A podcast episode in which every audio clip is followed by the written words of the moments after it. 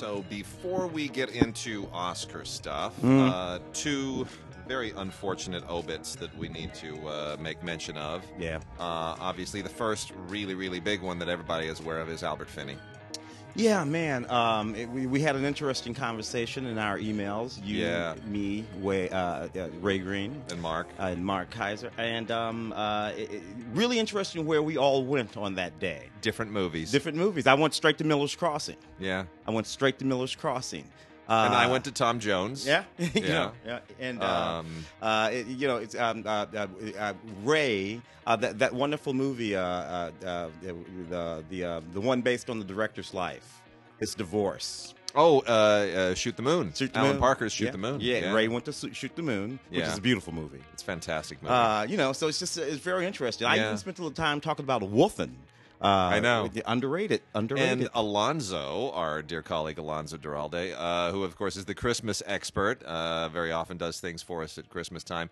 Uh, he went right to Scrooge. Uh, you know, you know, Anthony Newley musical. I'd forgotten about that. Yeah. Yeah. No, it's uh, th- that's the great thing about Finney is that he's not uh, he's not that kind of star. You know, when w- if you if you talk about, for example, a Cary Grant or a Humphrey Bogart or a whoever, you know, a Dustin Hoffman. I mean, when you start when you start getting all the iconic parts, you just go, well, there was this and there was that and there was this and there was that, and you go, and you roll through the top ten, and everybody kind of hits them, Mm-hmm. and we all know them.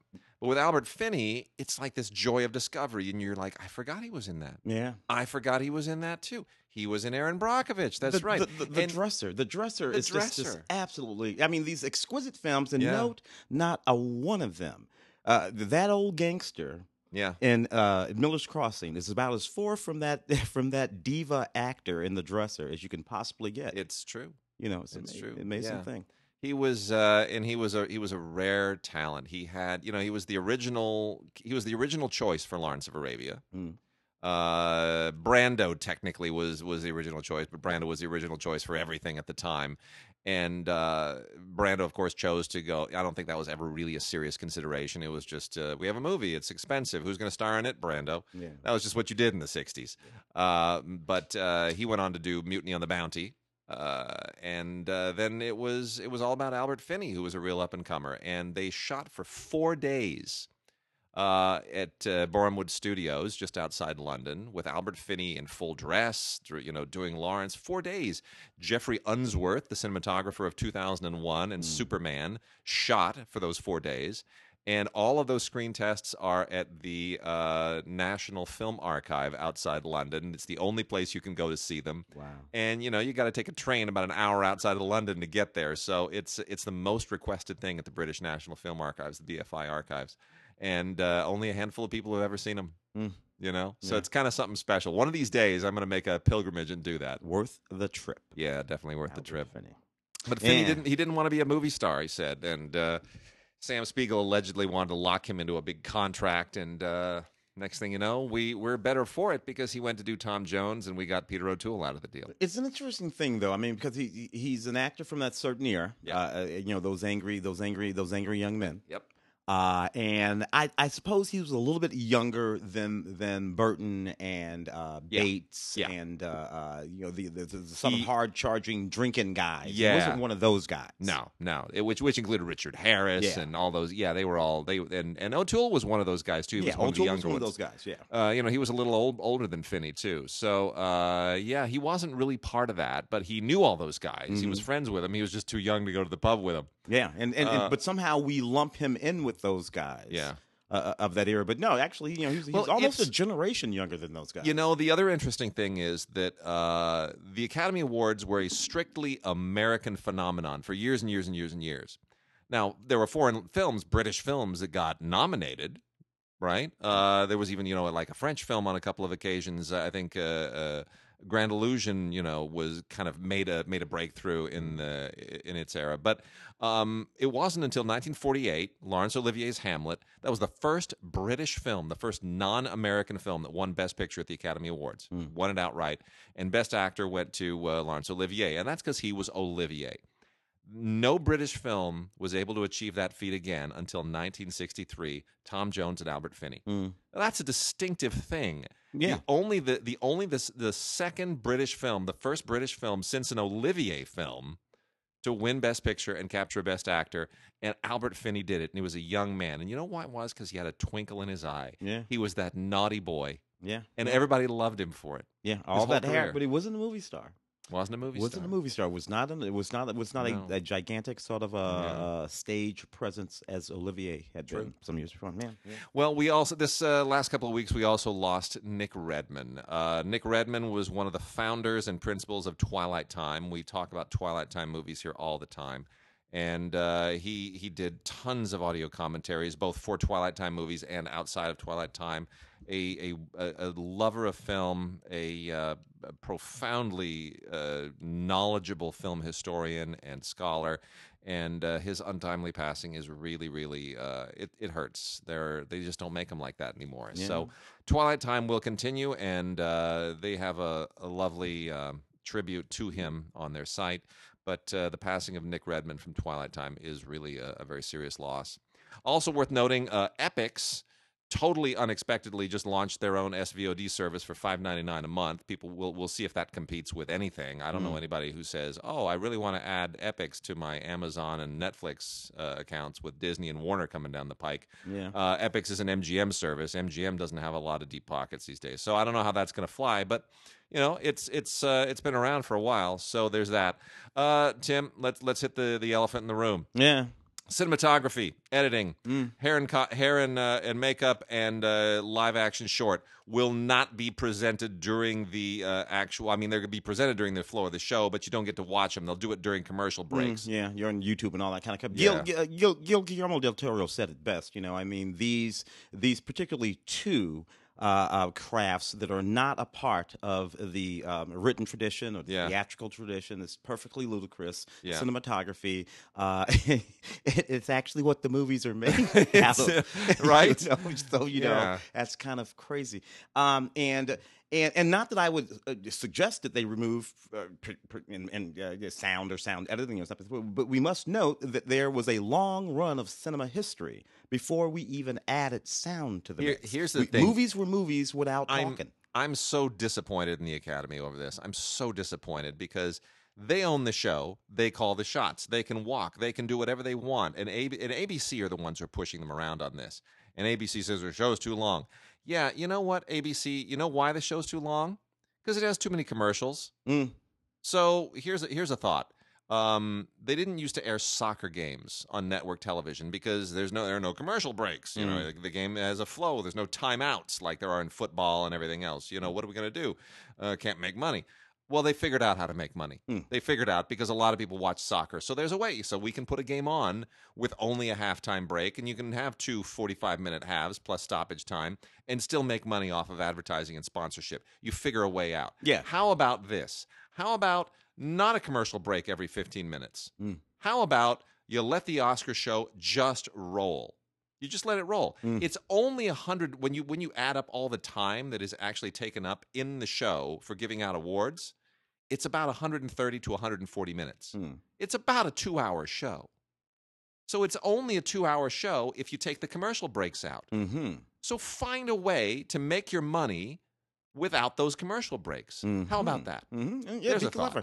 Maybe this maybe this is the sort of thing that's that's really a, a bit of a loss leader for everyone. There are there are, there you know there are in media Yeah. sometimes loss leaders. We don't make any money on this right now. Spectrum Television is paying 180 some odd million dollars for the Do- Dodgers. Yeah. they don't make 180 No, million dollars. No, but it but, but it pays for it because it brings a whole bunch of other folks over there to If the network for every- something. If every Transformer movie had lost money, that would have been a loss leader of you know what a few billion dollars maybe Mhm. let's say let's say three or four billion dollars totally worthwhile to paramount Mhm. because it enabled them and all the toy and other manufacturers to make probably 30 billion dollars in merchandise And sales. merchandise, exactly. so so there are there are creative ways of getting around this Well, the Lego and- the Lego movies are doing it right now. They're doing it this week. Look. Those movies are, are diminishing uh, money makers every time they make one, but they sell a gazillion frickin' Legos. if if what you want is a three hour show here's what i recommend you want a three hour show okay uh, you have 24 categories that only need about let, let's let's be generous let's say about 140 minutes 140 minutes to uh, actually make uh, to give out the awards. Mhm. So 140 minutes for 24 categories. You want a three-hour show? Okay, that's 180 minutes. That's 40 minutes worth of commercials.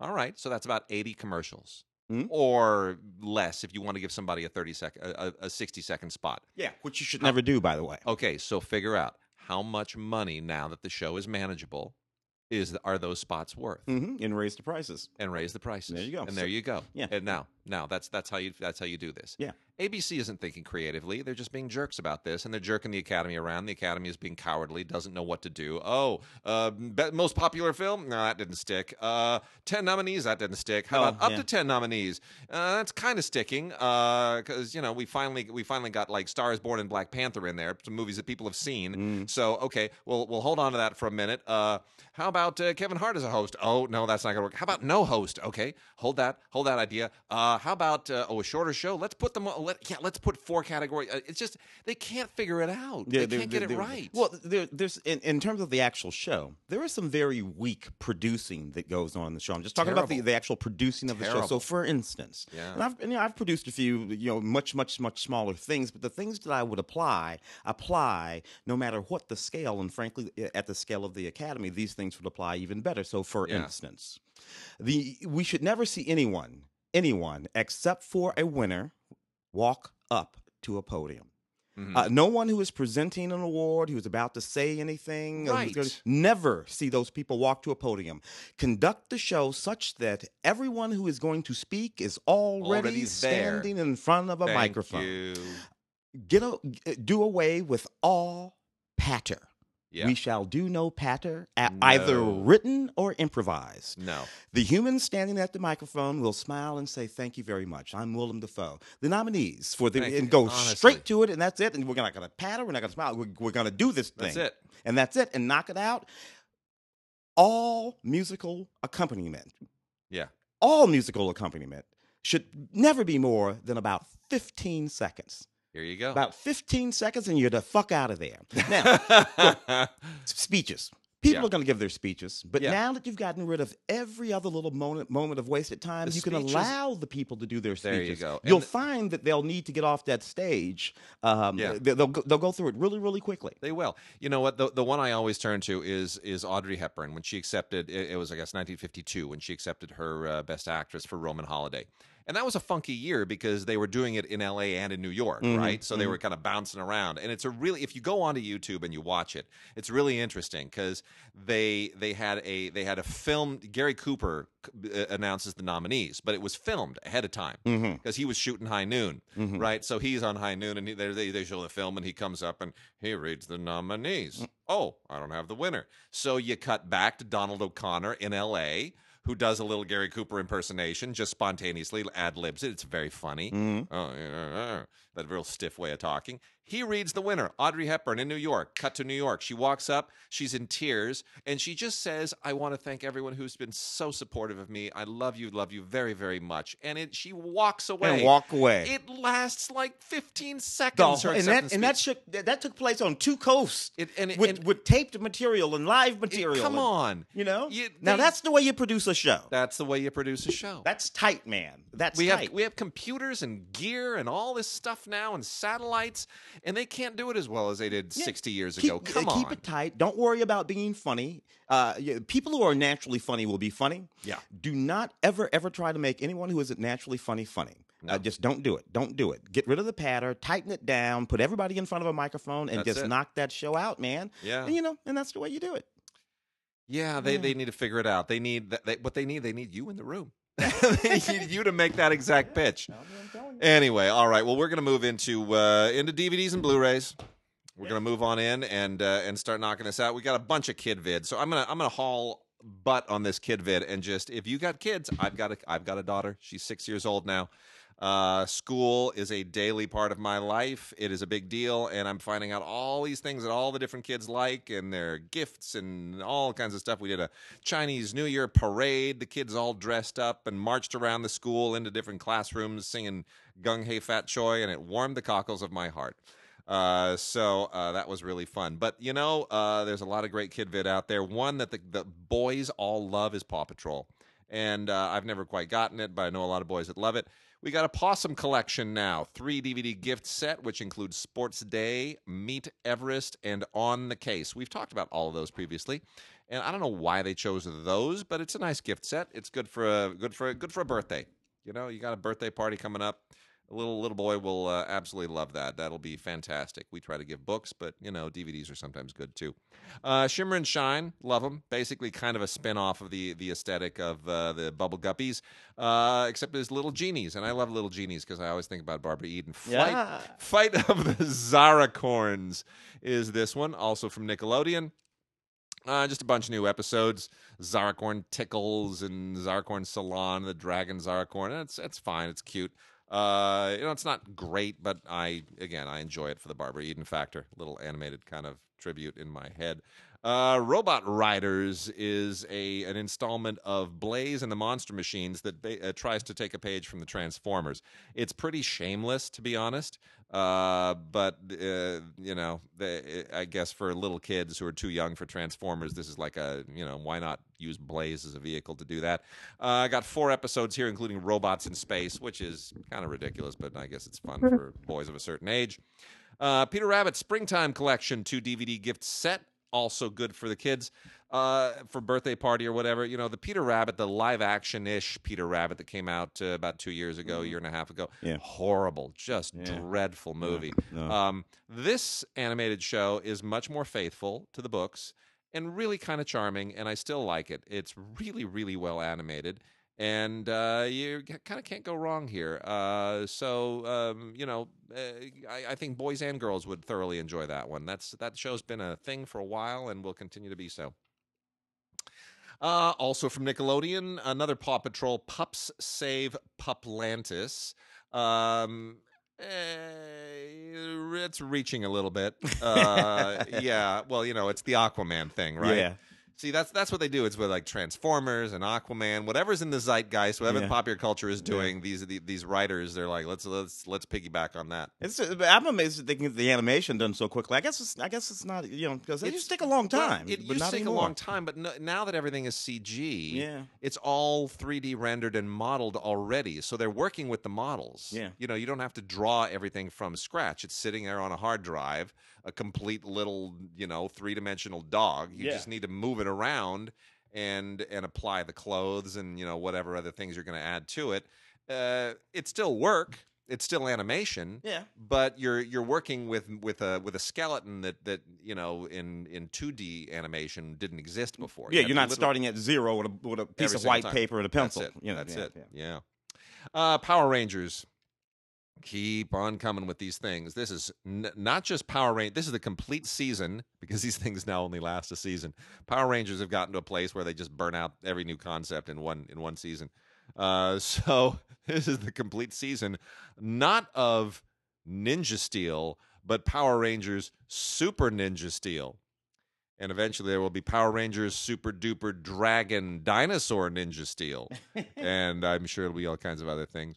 Uh, so I still don't really understand the difference between all the different Power Ranger teams, but whatever. Uh, you know, there's like a, an evil baddie with the with the with all kinds of gear and costumes, and these guys put gear and costumes on, and there's a lot of electrical flames and whatnot, and somebody says, you know, the Bugaloos, and uh, I love it. you know, really, Power Rangers are just Bugaloos. Yeah. they're just Bugaloos with the cooler costumes, and all the villains are still Martha Raye. And Bugaloos on diets. That's yeah.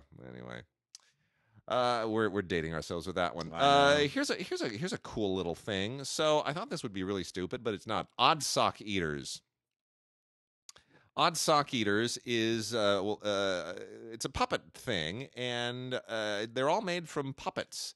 And the concept here is a little bit kind of creepy. These are based on books, actually, by uh, a, an author named Pavel Srut, who I guess is Czech or Slav, or it's I think it's I think Czech. A uh, originally a Czech concept, Czech books, and uh, apparently very uh, very popular. I've never seen any of them but um, the the implementation of the concept here is really quite interesting. It's a little creepy. I wouldn't I wouldn't show this to like a three or four year old. They're going to have nightmares. But you know, for seven or eight year old kids, kind of a kind of an interesting uh, Eastern European Czech take on on puppetry.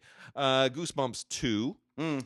The the Goosebumps universe continues to uh, to thrive. Goosebumps Two was a uh, a long overdue or long delayed sequel to the original Goosebumps, and uh, it's fine. I mean, it, it, it you know Ken Jeong is really the only decent thing about this, but um, you know we love Ken Jeong, so I'm going to recommend it anyway. Jack Jack Black shows up for thirty seconds Yeah, at the end of the so- movie. It's, so terrible. It's, it's very mercenary.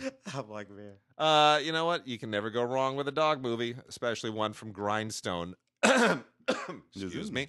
I've said this before. Grindstone, who has an output deal with Lionsgate and Lionsgate Premiere, Grindstone only makes two kinds of movies: movies with pets, Yeah. family films with pets, or just hardcore action movies with you know Bruce Willis and whoever else is lying, you know Nick Cage, whoever else, whoever is like or Antonio Banderas, whoever's Yeah. lying around needs to do an action movie. Yeah. Because So- one or the other is going to make money, but never it. both. That's it. It's a diversified portfolio. So anyway, they got we got another Grindstone family movie through Lionsgate here. Got the Dove uh, seal of approval, which they always get. It's called Skate Dog. S K eight D A W G Skate Dog. And uh, who do they stick in this? Uh, Joey Lawrence because he's not doing anything. And uh, David Arquette does the voice of Buddy, who's the bulldog who rides a skateboard. And that's all it is. It's a dog that rides a skateboard. He's cool. He's like Air Bud, except he's on his skateboard and he drools. Oh my god. I don't know. it sells It's like, itself. it's like we're in a time loop. I know. Hey, we got another dog one, except this is animated. It's Sergeant Stubby, an American hero. Look, he's a cross-eyed something. Yeah. Uh, with his, he's called Stubby, and it's uh, allegedly a true story. Also gets the Dove seal of approval, and uh, this whole thing is like a World War One story. I guess you know the story of a dog that was so heroic during World War One, got decorated and saved lives, and was in the trenches. And I don't know how true this story actually is. Yeah. If it were really true, they would have done a live action movie instead of an animated I'm one Thinking. um, Disney Junior and Fancy Nancy.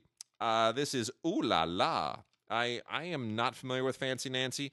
We have passes to Disneyland because we have a six-year-old daughter, so uh, it it behooves you to amortize that cost because it, it's a reward thing. You know, do something right, we'll go to Disneyland. So winds up costing relatively little per trip to Disneyland. Uh, because honestly, if you're paying full price for Disneyland tickets, once you've gone three times, Yeah. you might as well get passes. They did raise their prices though, didn't they? Yeah, we didn't get hit with that, oh, man. yeah. Oh, we got Was, was before- that was that for out of out out of state? That's or- everybody, Really? because because they got the Star Wars land coming. oh up. yeah. yeah, and they got to pay the for that thing, which cost them billions. So they're they're they've they've upped the that opens in the summertime. I'm not sure we're going to renew passes for next year because it's now super mm, pricey. I mean, I, I, although I do wonder if that had a little something to do with that whole sweetheart deal. That we're, we're going off into the weeds, but they had Yeah. a little sweetheart deal with the city of Oh, Anaheim. Anaheim? With Yeah. those taxes for a while, and that That's went right. away. And here we are, about a year and a half later in, in, in prices. Eh, or, eh, you know what I'm saying? It's it, you know it it, it ah, well don't get me going. I- I, I I, know, think I it's know, I, I think know, it sucks how much they, they charge for those tickets. It really does. You know Walt would be hor- horrified. Anyway, Fancy Nancy is uh, is a character in a show I was not familiar with. They have not necessarily been plugging it to any significant degree. Usually, you go to the gift shops and you see these things plugged to death. Anyway, uh, but uh, you know it, it, it's cute. I mean, it's good for girls. I'm not necessarily going to show it to my daughter because she'll want us to buy a bunch of more stuff. But um, you know, it's a cute character. She's she's very she's she's just she she's very imaginative and all kinds of really cute little imaginary vignettes and you know she dresses up and she's a, she's just a very very um, sprightly young little lady. And uh, so Fancy Nancy, we'll see how long that one lasts. Mm.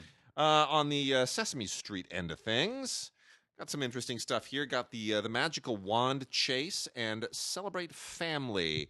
Um, both of them are fine. Celebrate Family just has three episodes uh, that sort of go, you know, the, i- installments of things that celebrate things to do with family. Uh, siblings uh, uh, from uh, is a full length episode of Sesame Street. Then you've got an Elmo's World installment called Families, and then from Sesame Studios, Marvy's Song for Dad. So that's all very very sweet.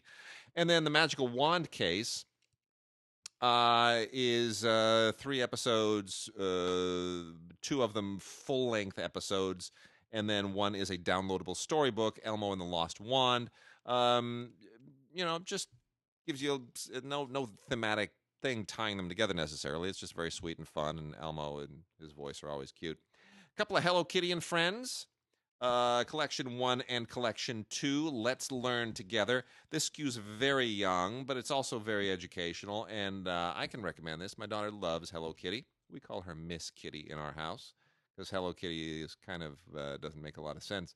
But uh, this is, you know, Kitty and Mimi, her sister, and they're friends, and uh, they uh, they will take you through a whole lot of uh, really interesting learning activities, and it is very very easy for young kids and very educational. I hope there are more of these. Frankly, as a parent, I definitely do.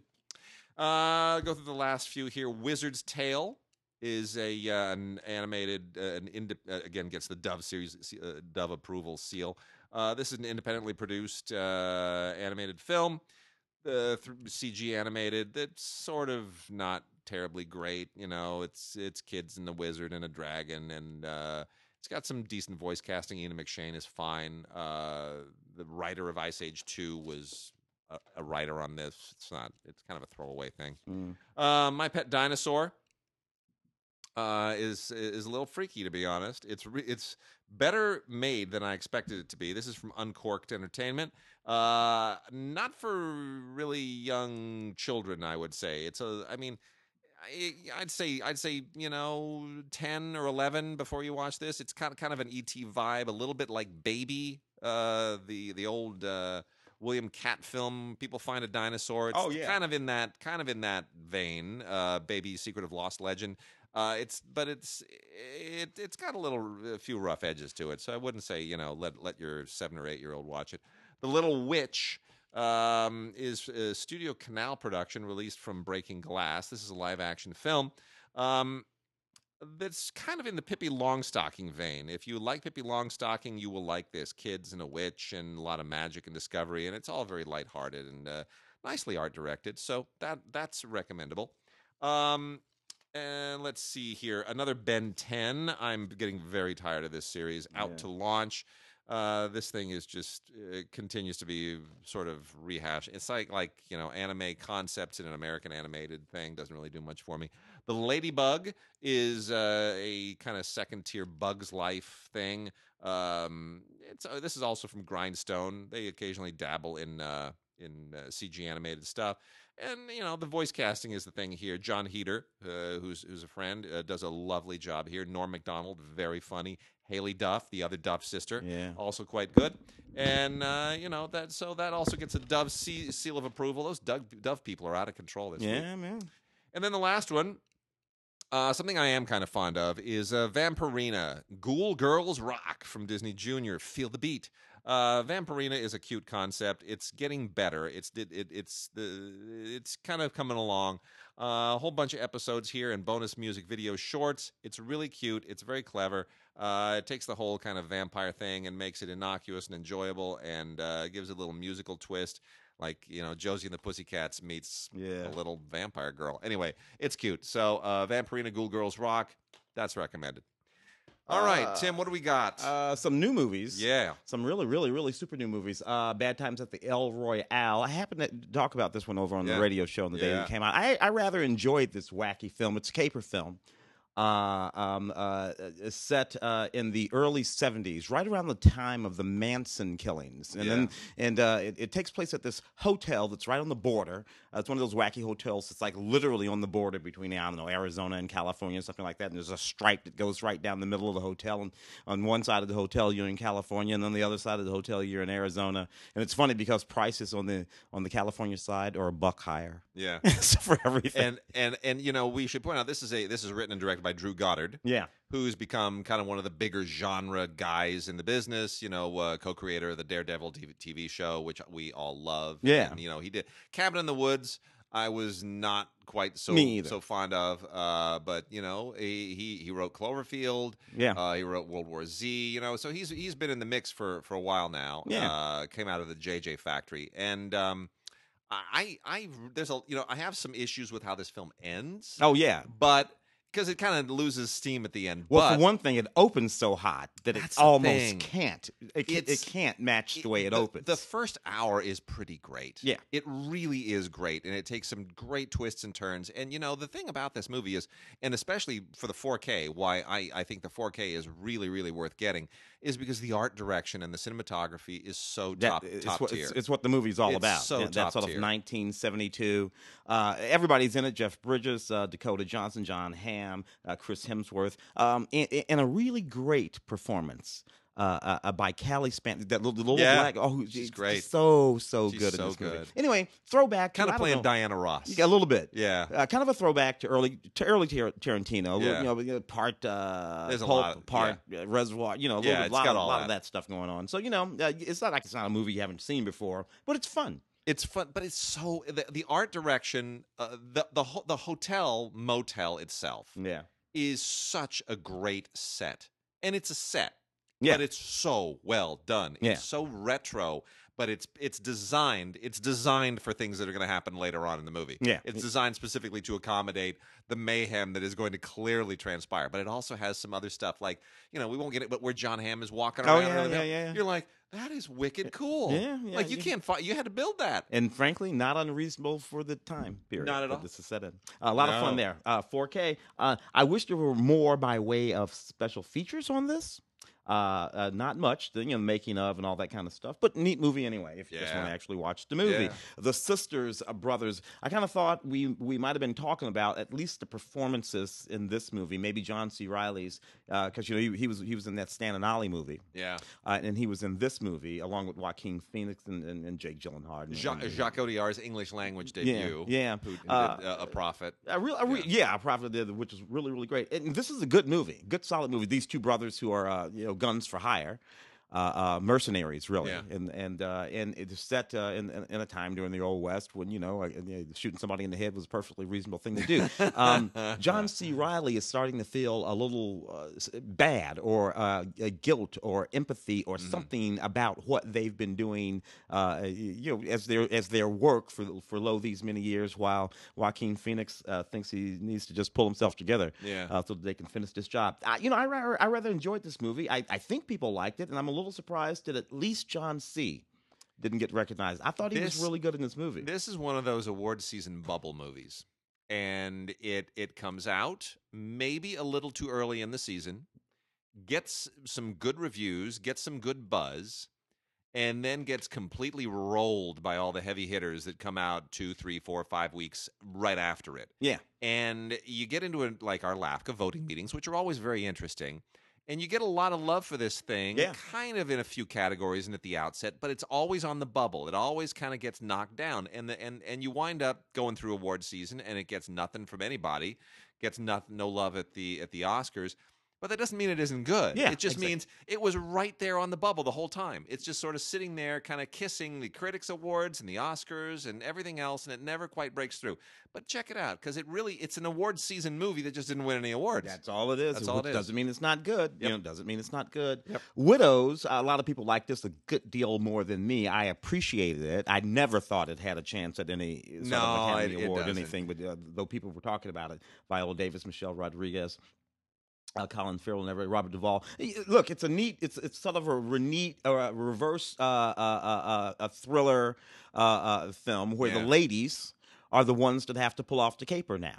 because Uh, the husbands are either dead or in prison or, or whatever they- doing uh, uh, something yeah. scandalous and hiding all, all kinds of stuff is going on. So, so the, these women have to figure out how to untangle themselves from these uh, dubious men. you know the, the the interesting thing here is um there, there are two things that are interesting. So I it w- wasn't until after I saw the film that I found out that the novel that it's based on was previously adapted into a British miniseries back in the I guess early '90s. Ah, did not know that. Yeah, and so I went and checked that out, and that's about five hours long or something like that. It's, it's much longer. It's more elaborate. It Takes place in the UK, Mm. and it's got more widows. There Mm. are like three more widows in this. It's not just you know the the the, the four that are here, uh, or the three plus the the, Yeah. the one, and um, that's uh, it, it, and it.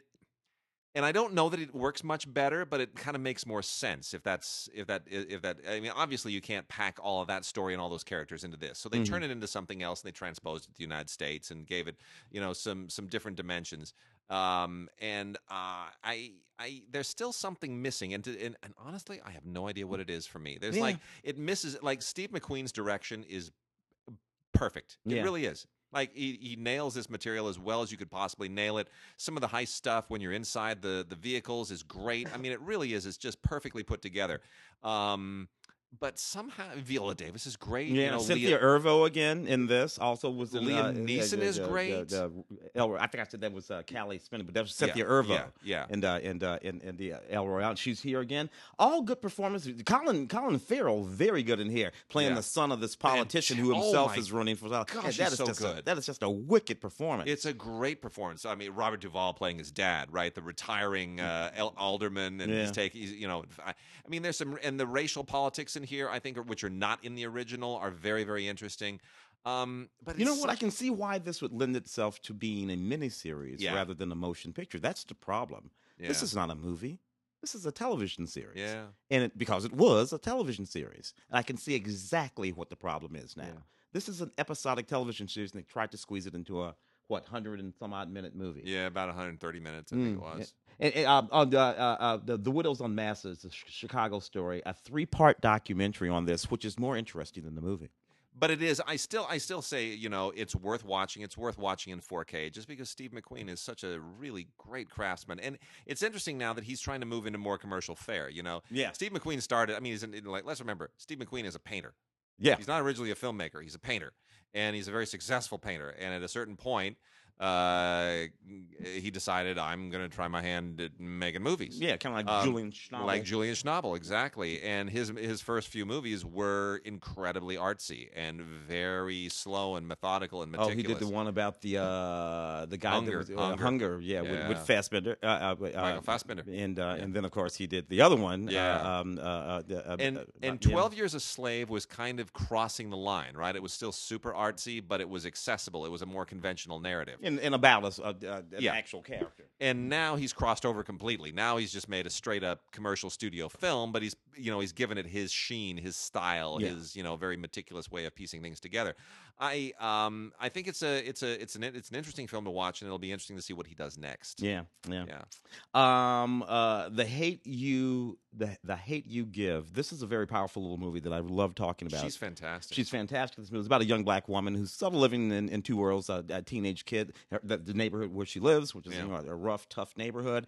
and this sort of mostly white prep school that she Yeah. goes to. She she witnesses a very good friend from her neighborhood uh, being killed by the police, and it just sort of spins her world world around, and she comes under all these sort of pressures to kind of pick, to kind of choose, uh, you know, who and what she's going to be. This was a really big, a really successful young adult novel. Yeah. The uh, the young woman who wrote it, I think, was like 21 or 22 when it uh, it sold when it was published, and uh, won all kinds of awards for it. So it's a it is a significant. Uh, and Angie Thomas, yeah, Angie Thomas. yeah. It's a bit, bit of a big deal as literary source material. Uh, my only beef with this is that, and it's and it's not to do with the film, because uh, you know it's uh, it, it's an incredibly well crafted film. Um, but uh, the it, it be, a young author is always going to be afraid to just trust the material to do a certain minimalistic thing at the end. Mhm. But instead, this has like nine climaxes. Oh yeah, You know, yeah. it's really, really melodramatic at the end, and it really, really just kind of piles on more drama and more uh, crescendo than I think it really needs. Well, it's And, that thing. It's that thing where where the the, the, the young writer, and for that matter, filmmakers Yeah. too, uh, perhaps think that they will not get a chance to do this again. And you know, again, George, director George Tillman, uh, whom I've met because he's, Yeah, George. George is good Yeah. friends with our, our our friend Tina, uh, going back to Soul Food, Food, which yeah. is a, just a wonderful film. Uh, Tillman has a really wonderful way of taking material that is that could be too dark and making it accessible, Yeah. and taking material that could be too light and making it just dark enough. You Mm-hmm. know, he knows how to kind of hit a hit a good hit a tone with that, and he does that here. Um, also worth mentioning is that the uh, the screenplay of the book was written by Audrey Wells. Yeah. Um, Audrey Wells passed away some months ago, middle of last year. She Yeah. passed away, I think, literally the week this film opened um, at uh, at age 58 uh, of cancer. Very very sad. Audrey Wells was actually a uh, a graduate student at UCLA when I was there. She was Ah. in the same class with with Alexander Payne, and our good friend Alex had her as a TA uh, for his for one of his classes, and w- we were all very quite broken up about it. So under un- was- un- under the Tuscan sun and Yeah, and, and, she, and uh, Guinevere. I love Guinevere. She wrote Guinevere too, Yeah, yeah. So wonderful writer, and uh, you know, just snuffed out right as her career was really getting kind of hitting a stride again. So it's very, very sad. And um, you know, there's still one more credit she has. Over the Moon, uh, her script for Over the Moon will be made, and uh, that's that will be her uh, her swan song. A lovely legacy, though, Audrey Yeah. Wells. Uh, just so we you, you, we noted all kinds of wonderful um, um, uh, special special stuff on uh, the Hate You Give, extended scenes, and a wonderful commentary track with George Tillman and uh, with, with Russell Hornsby and Angie Thomas and everybody in it. So lots and lots of stuff on this one too uh, that you might enjoy. Bohemian Rhapsody, you know, there you go. Oh boy, here we go. Um, all kinds of controversy around this. The one thing that's not controversial to me with respect to Bohemian Rhapsody is that Rami Malek is really good playing. He's really good. Freddie Mercury. And really that, damn good. that is just a given there. He's nominated, and and uh, so you know, uh, after that, we, it gets complicated. The movie, in and of itself, uh, some say uh, floats uh, a little too gingerly over the life of Freddie Mercury. Some say, hey, no, it gets way too deep into sort of his whole gay You know what? thing. It's and, like this. Ah, man, come on, I don't like know. this. I know a little bit about Freddie Mercury's life. I'm a big Queen fan. Yeah. This is nothing. This this this plays fast and loose with the facts. I don't care. Took a bunch of good Queen songs Yeah. and a great performance by Rami Malek. They made a movie about it. I had fun. I thoroughly enjoyed it. Yeah, I and you know what? Bryan Singer deserves all the horror and hell that is befalling Oh, yeah, him. complicated, But I can separate yeah. that from the movie. Uh, if you've read the Atlantic piece on Bryan Singer, it makes the Harvey Weinstein stuff in the New Yorker and the New York Times look like Candyland. It is Yeah. it is a horror show, and uh, well, how Sing- much of this is ultimately him anyway? probably about eighty percent. About eighty percent. About eighty percent. You know, he was fired with three weeks left to go in the shooting, and uh, the cinematographer basically directed the last three weeks, and the film was completed without his involvement. Um, and a lot of that is covered in the Atlantic piece, and uh, you know they separate fact from fiction. It's it's you know so so if you can separate how you feel about Bryan Singer and, and all of that stuff from the movie, you'll you'll and and the fact that it's not very factual, you'll have a good time. It does play fast and Well, loose, you know but- how you you know how I feel about biopics. yeah, exactly. They're even- all kind of. Again, Rami Malek killing this. The uh, the the moments where they sort of work through the creation of these various different uh, uh, uh, uh, songs, uh, Queen songs. It's, it's really just a lot of fun. For one thing, they had the cooperation of of the of the guys from Queen. So if there's anything that's true in this movie, I think it's those moments of where they're sort of saying, "This is the oh, way we Oh, yeah. came up with that song." Look, I think those are the true moments in the movie, It and that's good enough for me. you know what? It, it- it just "We Will Rock You" alone. That that is such a great sequence. It's such a great sequence. And, Yeah. and you know, look, I, yeah, I'm nostalgic. I grew up with all that music. You know, I remember when that song first came on the radio. I remember singing it on the school bus, man.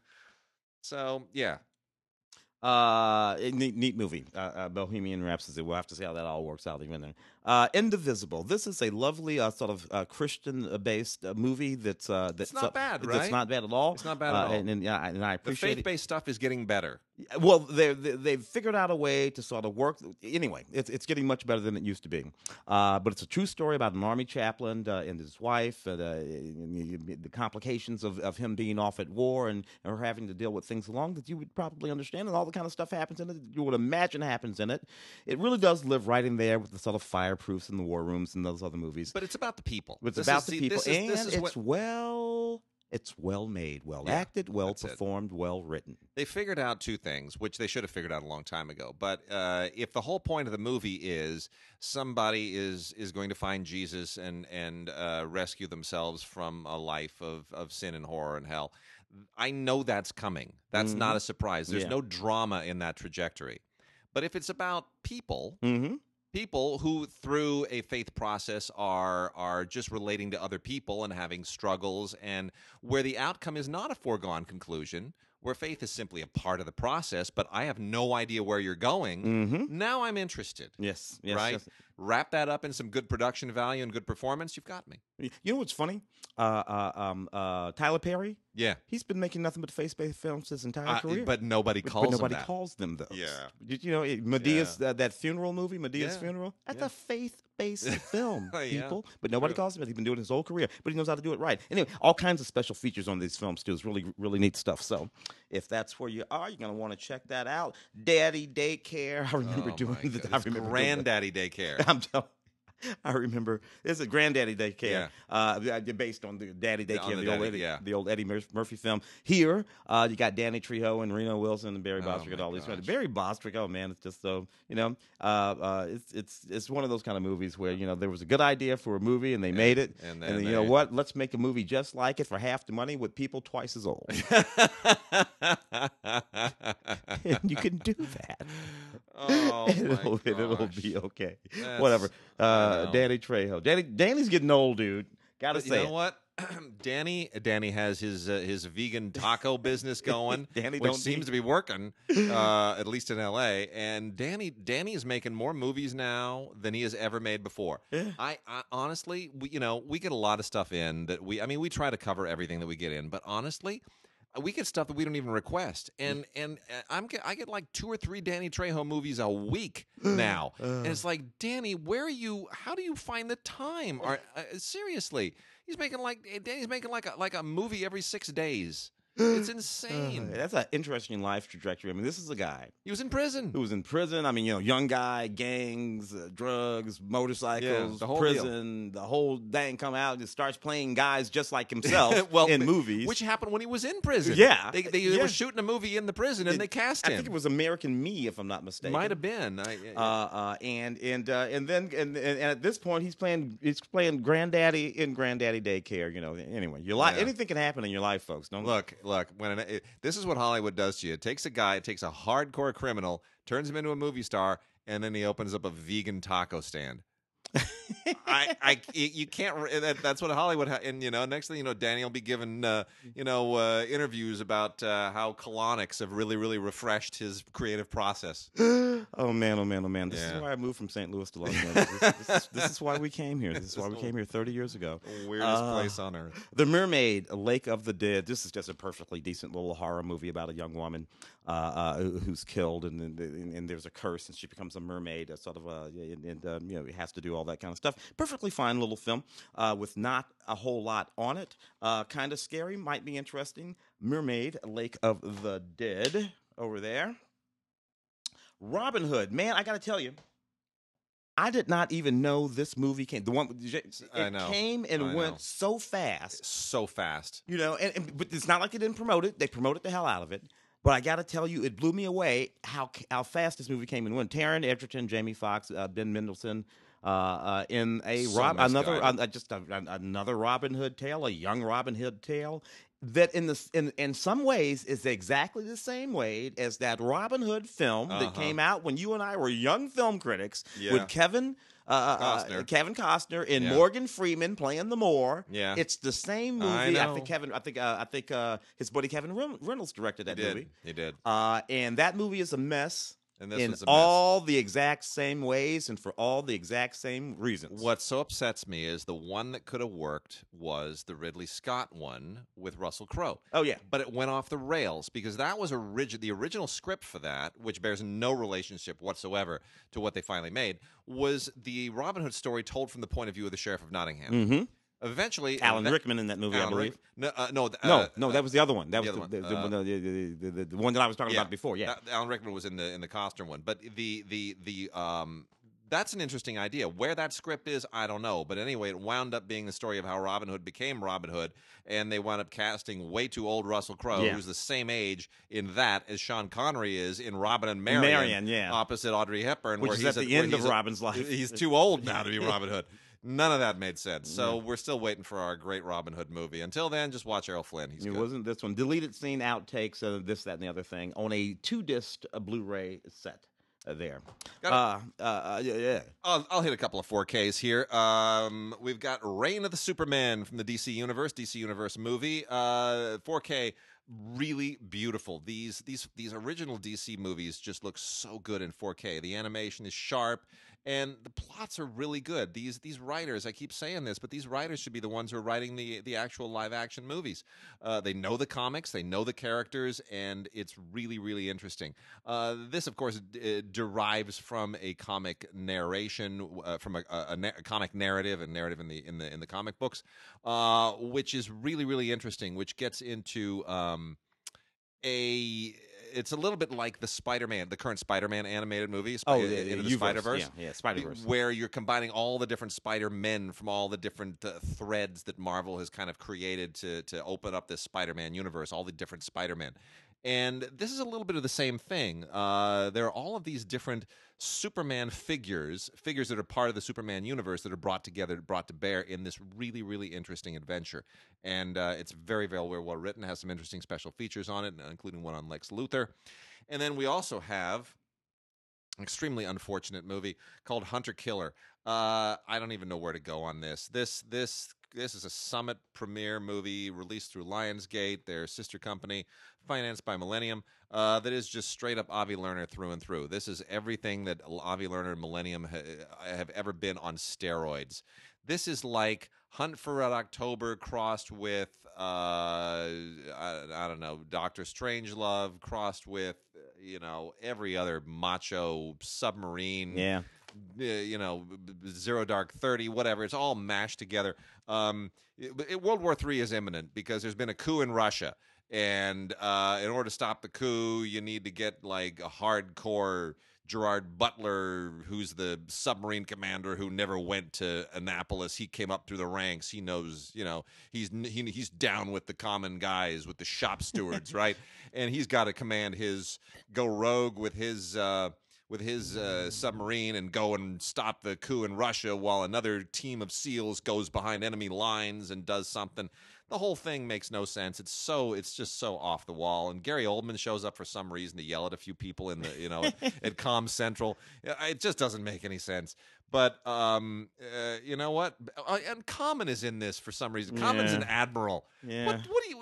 I don't know, man. is his Sometimes age? commons people they're, they they do some kind of way. He shows up in those John Wick movies, and that's kind of okay. He's making almost as many movies as Danny Trejo. yeah, you know, and Like- he's divorced of Microsoft, and he's It's crazy. He's the hardest working man in Hollywood. I'm, It's I'm not. I, I don't. I don't see why they didn't tap him to host the Oscars. Seriously, right? Ser- I mean, seriously. Yeah. You, you got nothing on Common Man.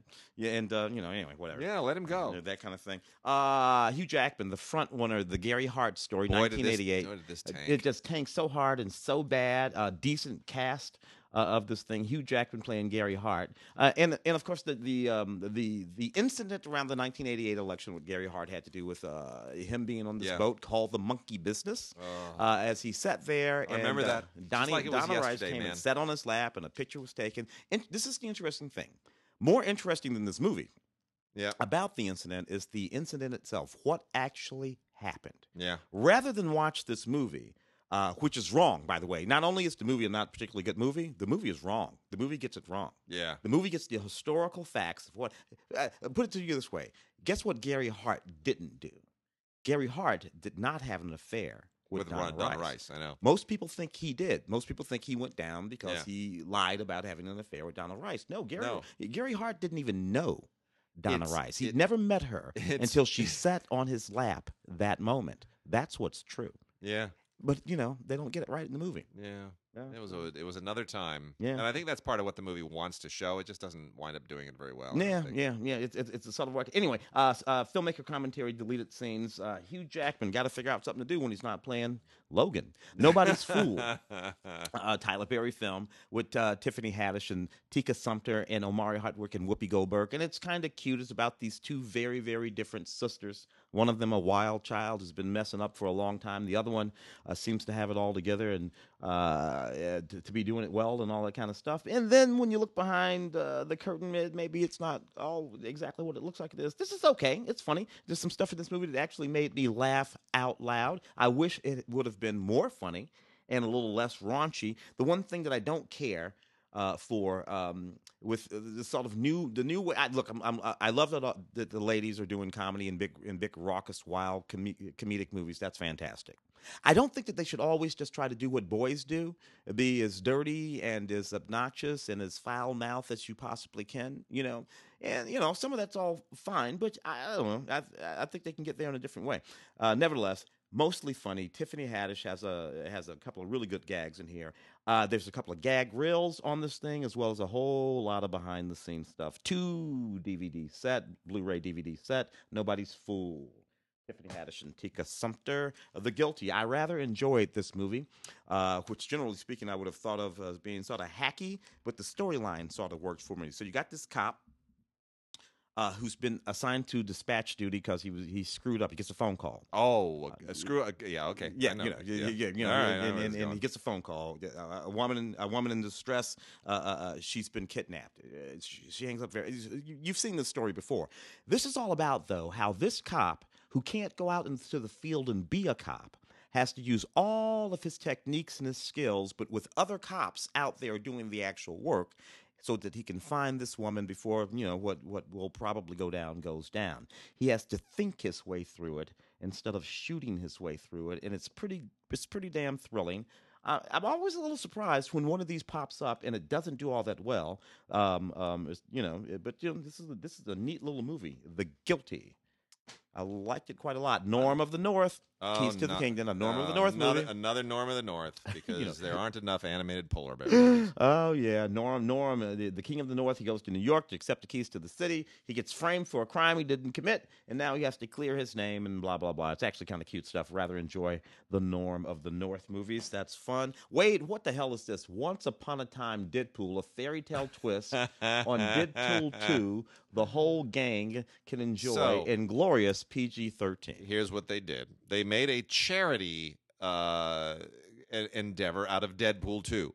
They took Deadpool 2, which is R rated, Mm-hmm. they recut it into a PG 13 version, and then they added a whole new frame story to it where Fred Savage is basically playing himself and he is kidnapped by Deadpool and he wakes up in a room strapped to a bed that is decorated like his Wonder Years bedroom. Okay. Okay. And uh, he and Deadpool have a whole ongoing conversation. And Fred Savage is, of course, the nerd supreme. Like, as Deadpool is telling him his bedtime story, his Deadpool bedtime story, and you get into the movie, it's all this self reflexive, re- self referential. I mean, honestly, if you have Deadpool 2, there's probably no reason to get this because it takes out all the swearing and all the gory stuff. Mm-hmm. But on the other hand, all the new material with Fred Savage, which they probably shot in about three days, if even that, which Mhm. is all in one room, is hilarious. Interesting. And the fact that it's suddenly making fun of itself because now it's a PG version and they can't say certain things. It's so funny. So I, I almost don't know what to tell people. All the proceeds from this re-release over the holidays went to charity. oh. So, which was a nice, like I get, I get what they did. It was very clever. They're sort of promoting the Deadpool franchise, bringing the movie back, keeping it in people's minds, selling me more of the other one that they don't have to give to charity, Yeah. and making like this. You know, I get it. It's it's it's pretty callow, but at the same no, time, No. It's re- no one's done this before. Yeah, no, I It's rather really I, smart. I, I, I rather enjoy the idea. There is Yeah. because Fred Savage was the Clever kid in. Princess Bride, right? That Peter Falk Yeah. is telling the story to. It's it, it is exactly that. That's what you, they- that's what we're looking at. That's right? what you're looking at, yeah. and they even ref, and it's all referencing referencing the Prince Princess Bride. even makes mention of it. I love it. It's hilarious. I love it, I love it's it. super super funny. So anyway, got some anime here to uh, kind of blow through. Uh, really interesting show. There's there are two different series uh, that are part of this: Banner of the Stars and Crest of the Stars. Uh, both of these are uh, about battling this evil empire called the Abh Empire. Look, it's Star Wars. Just, it, it is. It is. It's straight up Star Wars. Both of these. You know, the Triple Alliance and uh, yeah, yeah, yeah, look, it's just straight up Star Wars. Uh, and you'll and you'll see it. You're like, oh, it's the evil empire, it's the whole thing. And if it isn't Star Wars, it's Star Blazers and Space Cruiser Yamato. Which it's are the all same Star deal Wars. but which are all Star Wars. but but it's it's really really well animated and really well done and some very interesting characters and uh, it's just a lot of fun. It's just a lot of really really it's really really fun. So uh, Banner of the Stars and Crest of the Stars, both of them from Funimation, both on uh, DVD only, not on Blu-ray. Really really worth checking out. I uh, I think those are a lot of fun. Um, we've also got The Silver Guardian seasons one and two, which is uh, one of these. Uh, it's a little Tron-like. A couple of kids Mm. that uh, you know like to play this really, really elaborate uh, video game um, called Grave Buster. Anyway, one of them uh, gets sucked into the game, and you know the other one has to has to rescue her from the game. It's it's it's a, a little bit like I guess uh, Ready Player One. It's got some of that vibe to it as well. Except it's all anime. Silver Guardian seasons one and two, Blu-ray DVD combo set. It's fun. It's decent. Um, uh, Urahara, the complete series, only if you like the kind of preteen, teen, early tween uh, sense of humor in anime. That's the only way you'll get this. This is just uh, about some teenage girls who are really, really upset that their um, uh, their favorite hotspot, their favorite fashion hotspot, is uh, is being taken over by some uh, aliens, and and so they're going to open up their own pop up shop and uh, do little commercial battle with the with the evil aliens. Look, the aliens are ba- it's it's a it's like everything else in anime. It's a metaphor for cultural appropriation and Mhm. people who are taking Japanese culture and all that kind of stuff. In that sense, it's it's interesting, but otherwise, it's just kind of goofy and silly. Uh, Anime-Gataris, the complete series, is uh, is also kind of interesting. This is an anime about anime.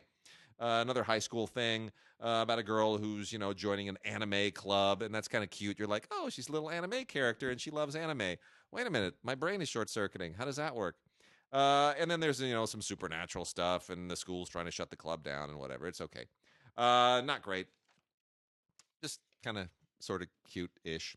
Uh, Kono Hana Kitan, the complete series. Uh, this is a fantasy thing. It's eh, you know it. Uh, I, I don't. It doesn't. Uh, it's a little bit far fetched for me.